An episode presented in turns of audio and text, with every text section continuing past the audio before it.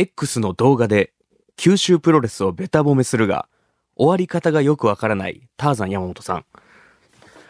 九州プロレスのドキュメンタリー見たよ九州プロレスはな、すごいんだよ。九州プロレスは LPO の会社なんだよ。筑前良太理事長なんだよ。すごいんだよ。貫禄があるんだよ。九州プロレス素晴らしい活動してんだよ。見た？あの老人たちの笑顔。素晴らしかっただよ。九州プロレスの入門テストも開催中だ。九州プロレス万歳！万歳！やったー！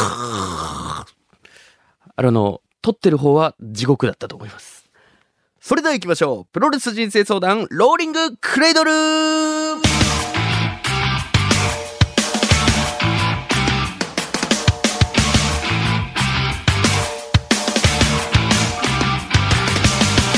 全国3000万人のプロレスファンの皆さんそしてそれ以外の皆さんどうも福岡吉本ザ・ローリングモンキーの武蔵です。この番組はその名の通り皆々様が日々抱える悩み誰に言うまでもないけどモヤモヤすることなどをプロレス的解釈で解決していこうというチャレンジングなポッドキャスト番組となっております。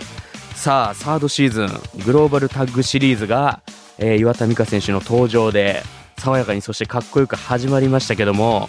今回はですねちょっとねあのプロレス、まあ、福岡九州においていろんな大会がね日々開催されてるわけで、まあ、そこに僕もね足をどんどん運ばせていただいてるんですけどもそのプロレスを、まあ、観戦して、まあ、そこでいろいろ思ってああだったなこうだったなと自分の中で思うところすごいあるんですけどそれをね喋りでね消化できる場所がないんですよ本当になんで今日はここで僕が最近観戦したプロレス観戦記スペシャルをお届けさせていただきたいと思います。よろしくお願いします。さあもう第0試合目以来の一人喋りということでなんかね意外と緊張してるんですけども今日はね僕のプロレス観戦記いろんな大会見に行きましたんで話させていただけたらなというふうに思います。まあ一つ言っときますけどあのブッキングがうまくいってないとかそういうわけではないですから大丈夫ですそこはうまく回っております。あのー長岡大河アナウンサーも再選したいと言っております。あまりにも早いですけど。でもちょっとこれね、僕ちょっと話す予定じゃなかったんですけど、長岡アナウンサー、ちょっとこの番組出て以来大変なことになってて、ちょっと、プロレス人生相談のはずがちょっとひどくしちゃったんじゃないかなぐらいの出来事がありまして、あの、朝デスラジオにね、出させていただいてるんですけど、この間自分たちの出番終わって、あのーふとね、ただただ朝デスラジオを聞きながら楽屋で待機してたら、長岡アナがね、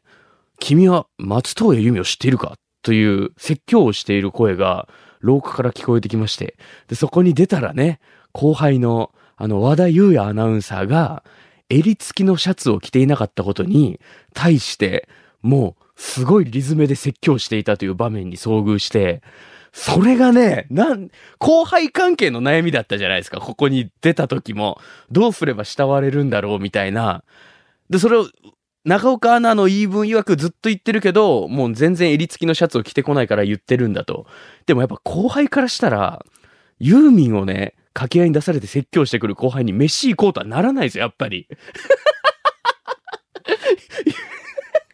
それ見て、あ、こういうところなのかなと思ったり、もちろんね、悪いこと言ってないですよ、絶対。おかしいことは言ってないですよ、長岡アナウンサーも。でもね、和田優也さんがもう、もういいよみたいな顔してて、で、ニュースを読む時間だったんですけど、まだ全然スタジオで入らなくていい交通情報ぐらいの段階で、あ、やべえみたいな感じ出して、和田さんも逃げる感じで。で、問題その後ですよ。この番組にも出ていただいた、えー、長岡アナの後輩にあたる三沢アナが、昼間にの、えー、もうすぐ始まるってことで待機してたんですよ、廊下で。で、和田さんが襟なしシャツで怒られた後に、思いっきり襟なしシャツの三沢アナが歩いてきて、ちょ、長岡さん、長岡さん、いましたよ、いましたよ、みたいなね、周りも面白い感じで言うんですけど、長岡アナ、三沢アナにはなんか一切怒らなかったんですよ。なんか逆にお前はすごいよ、みたいな言い出して、筋トレでここまで仕事につなげてるアナウンサーいないよ、みたいな。だったらなんか最初地球は回ってるって言ったけど、最初は人類はそれを全員否定したんだ、みたいな。ま、また別のジャンルの引き合いの説教を始めて、で、長岡アナが帰った後、三沢アナ言ってましたよね。なんかせ、説得力がないですよね、長岡アナに言われてもっていう。あそこのバトルめちゃくちゃ面白かったんで、どうにかね、プロレス人生相談、まあ、そ、ここじゃなくてもどうにかしたいなと、そういう話もありました。すいません、だいぶ話が逸れてしまいましたけども。ということで、早速今日はですね、武蔵的プロレス観戦記スペシャル、お届けしたいと思います。沢田浩二バイアタキが福岡の KBC ラジオで平日お昼1時からしてるパオンちゅう番組がポッドキャストを始めたとよ名前はパオンくだらないポッドキャストゲなえまだ聞いとらんとね血と汗と涙を流しながら喋りよるのがわからんとかこのバカチンがさあ、ということで今日は、武蔵的プロレス観戦記スペシャルをお届けしたいなと思うんですけど、え、8月と9月合わせて、えー、僕は3大会プロレスの試合を見に行くことができました。これね、割かし多い方なんですよ、僕からしたら。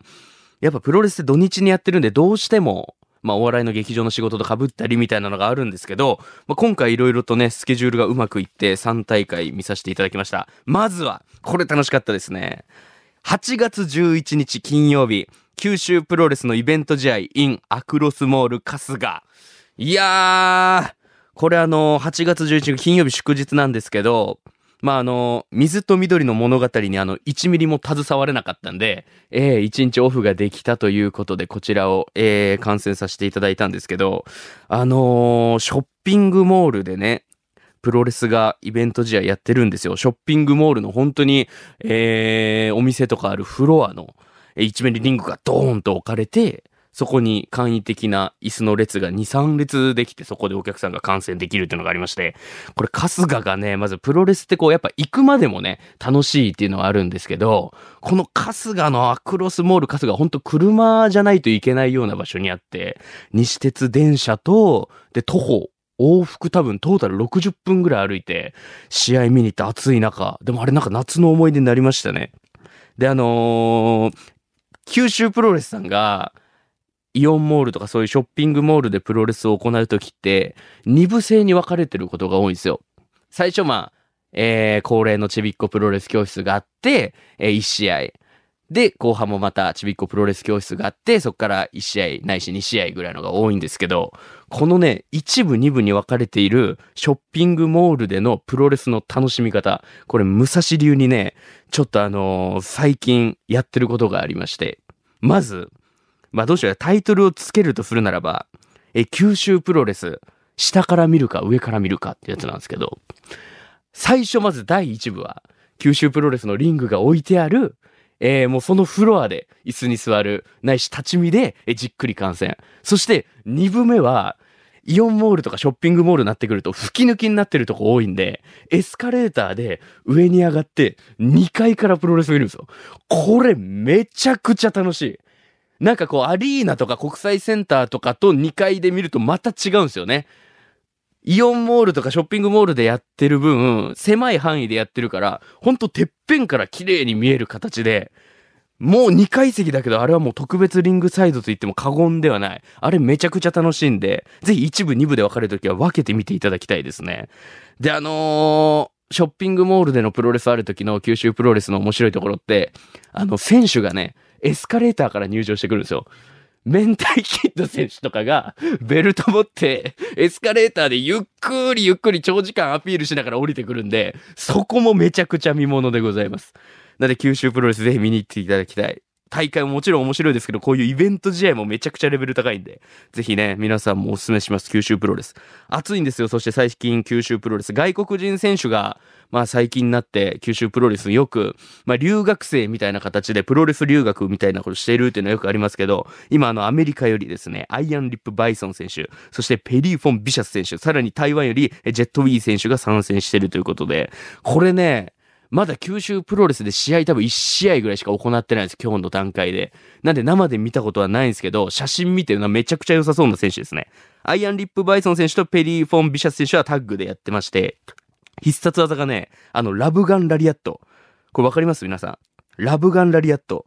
で、名前にアイアンと入ってる。で、もう一人はビシャスと入ってる。これ絶対洋楽ロック好きなんですよ。あの二人。絶対洋楽ロック好きなんで。ただあの、限界とかと組んでてちょっとヒール感強いんで、なかなかね、こう会場で会った時にこうそれを聞いていいのかっていうファンの心理もあるんですけど、ぜひここはね、いつか聞いてみたいなというふうにそういうふうに思います。そしてなんか面白いことありましたね。道場のリングが破損しまして、あの、隣の車屋さんに溶接して直してもらうっていうのが、えー九州プロレスのツイッターに上がってましたけども、いやーなんかそれもなんか福岡というか九州プロレスらしいなんか温かみをすごい感じましたけどね。東区の道道場で、で、隣にあった溶接屋さんが、もうパパパッと鉄地を直してくれたみたいな記事を見まして、面白いなと思いました。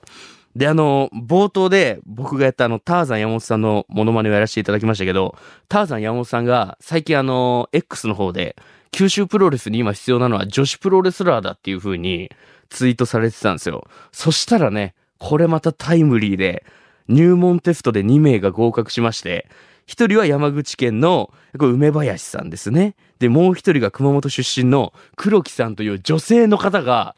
なんと入門テスト合格してるんですよ。めちゃくちゃすごいことじゃないですか、これ。九州プロレスの試合に、えー、女子レスラー、だからフリーだったり、他団体の選手が上がるっていうことは、これまでありましたけど、九州プロレス生え抜きの女子レスラーがこっから出てきて、レスラーになるまでをまず応援しなきゃいけないっていう感じではありますけど、新しい試合のスタイルがどんどんどんどん見れるんじゃないかと。ね。九州プロレスのこの大会、これからどういう風に動いていくかっていうのも、皆さんぜひ注目していただきたいと思います。熱いです、九州プロレスは。さあ、そして、二つ目でございます。こちら9月10日、えー、プロフェッショナルレスリングバーストの神崎ベースマッチでございます。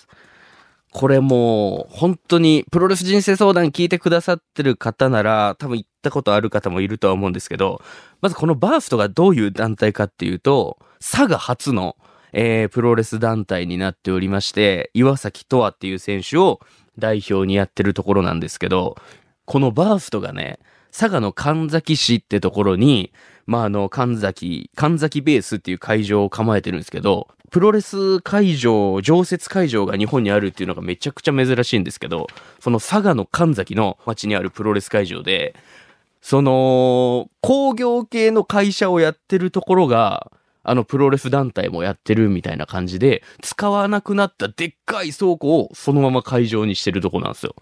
で、花道あるんですよ、なんとその会場。神崎ベース。花道が新しくできたんですよ、最近。それもね、まず会場から楽しんでいっていただきたい。ほんと海外の地下の格闘場みたいなとこに来たみたいな気分になるんで、テンション的にもめっちゃ上がります。で、選手の、あのー、なんていうんですかね、横断幕、もう顔写真バーンって写ったのが会場中に飾られてたりして、で、あのーリングアナがコールするところが高台みたいなとことテーブルみたいなのもついてて、海外的な要素もすごい感じられる。それが神崎にありますんで、めちゃくちゃ大会も面白かったですね、これ。で、このバーストの何がいいかって、あの、この日見に行った時は、全日本プロレスからの参戦選手が多くて、あの、石川修司選手、で、あの、ブラックメンソーレ選手、で、最近あのー新日本プロレスのヒロム選手とシングルをやったことでも一躍話題になったあの、ライジングハヤト選手。この選手たちを本当に100、100とか150のキャパ、間近ですんごいレベルの高い試合を見ることができるんですよ。で、参戦選手は毎回10試合くらいなんですけど、あ、10選手ぐらいなんですけど、3試合くらいあるんですけども、1から10までプロレスの全てが詰まってるような、本当に佐賀でしか味わえないようなマッチメイク、そして大会の、えー見どころ、えー試合の見どころもしっかり抑えられたような、そんな試合を堪能できる会場、神崎ベースになっております。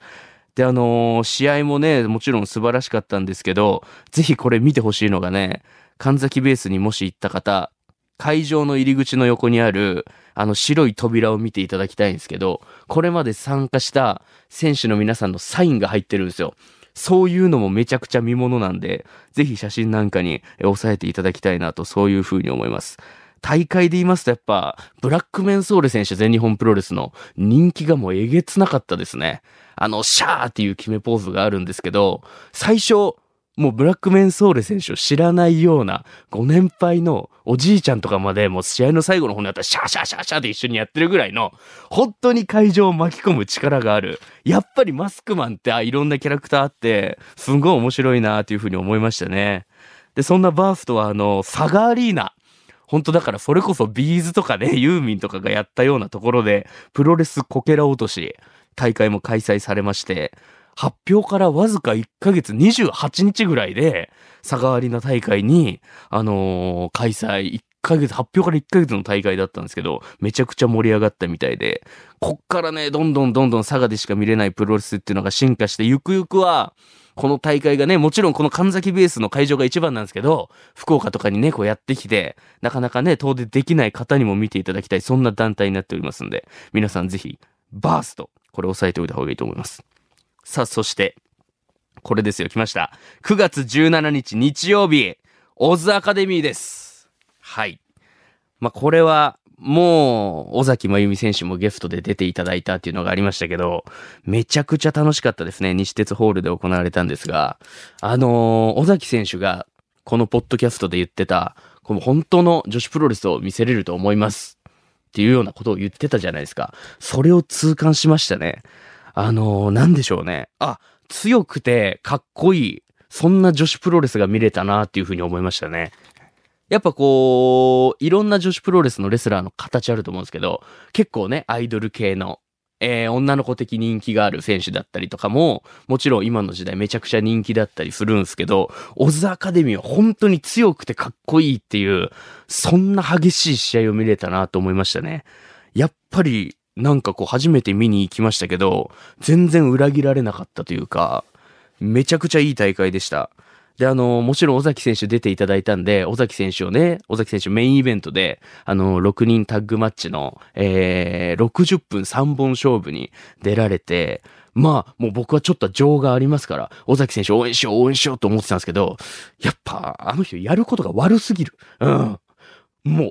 応援したい気持ちはあるけど、もうさすがですね。あの、正しく危ないと書いて正規軍っていうユニット組んでますけど、もう本当に多いもうブーイングしたいぐらいの、やっぱもうヒールを貫いてらっしゃる。そこにプロフェッショナル感じましたね。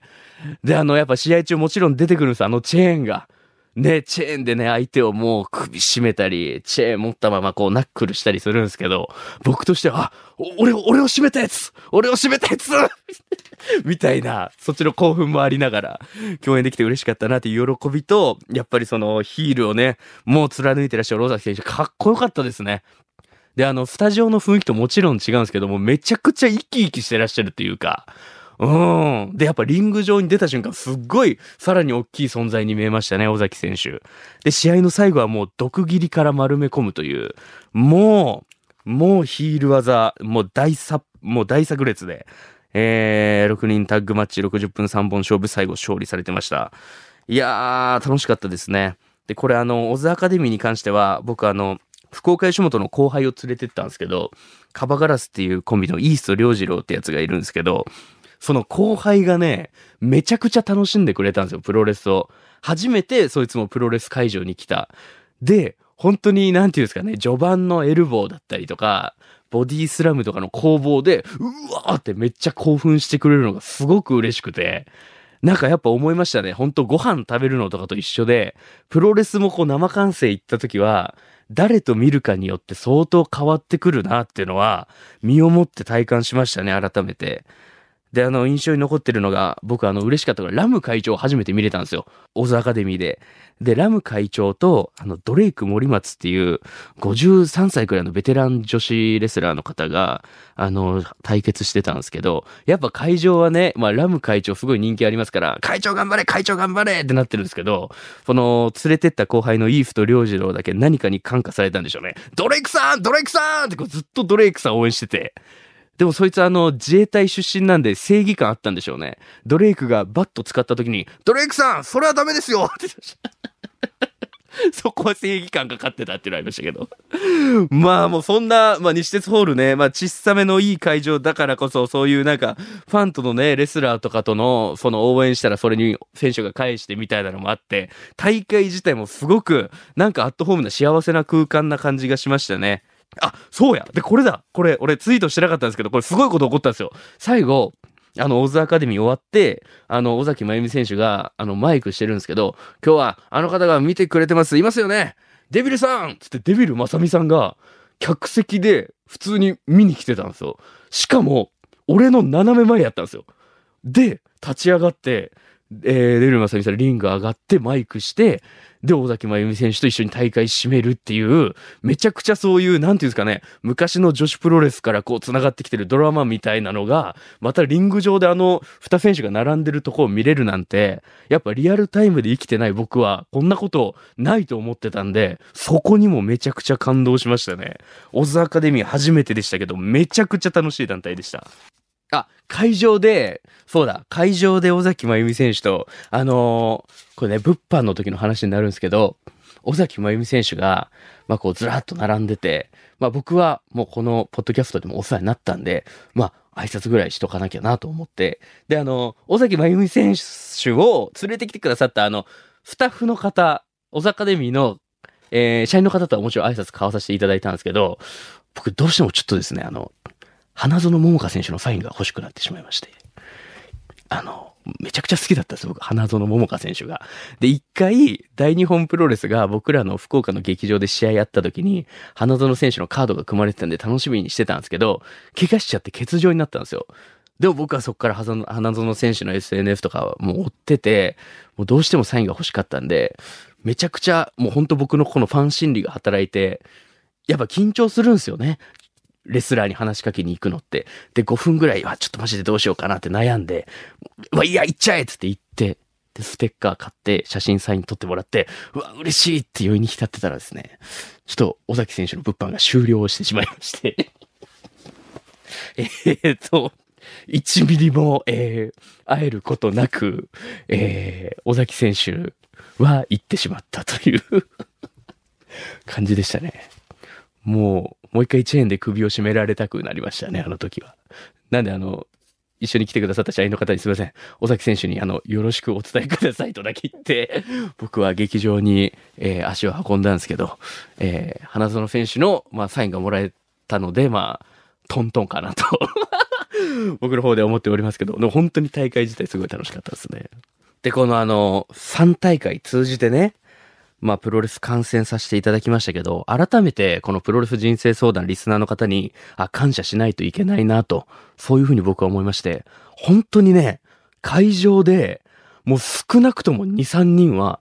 絶対に僕を声かけてくれるようになったんですよ。おー、武蔵さんみたいな感じで、プロレス人生相談聞いてますとか、あの、今度のあの大会行かれますかとか、この間の尾崎選手のやつはめちゃくちゃ羨ましかったですよとか、めちゃくちゃ声かけられたりとか、あ、今日来てるってことは吉本の仕事がないんですねとか言ってくれる人とかもいたりして、そう、本当に嬉しくてこれが。で、なんかちょっと嬉しかったが、やっぱ後輩もプロレス会場でなんかそこまで声をかけられる人なんだ、武蔵さんは、みたいな感じの目で見てくれて、それもすんごい嬉しかったんですよ。で、やっぱ、このポッドキャストを通じて僕のことを知ってくれてた人、で、プロレス会場であった流れで、その劇場のライブを見に来てくださった方、めちゃくちゃ、あのーいらっしゃいますんで、本当にありがとうの気持ちを込めて、ちょっとなんかできないかなと考えたところ、あの一回九州プロレスの、えー、設立周年大会で配った、国際センターで配ったあの、ステッカー、自費で作りまして、えー、まだまだ全然残っておりますんで、それをもうちょっと僕が、えー普段からこう持参する形にして、プロレス会場で声をかけてくださった方には、もう漏れなく配っちゃおうと。それをさせていただきたいなと、そういうふうにちょっと思います。あのー実際に国際センター終わった後も、この大会以外では配らないんですか？みたいなダイレクトメッセージをいただいたりしたんで、プロレス人生相談はそういうリスナーの声に全て答えていきたいなと、そういうふうに思っておりますんで、これから会場で見かけた方もどんどん改めて声をかけてください。で、ステッカー欲しいという方にはもうもちろん、もうなんならステッカー欲しいで言わなくてもどんどん配っていきたいなというふうに思いますんで、プロレス人生相談ローリングクレードル、これからも応援よろしくお願いいたします。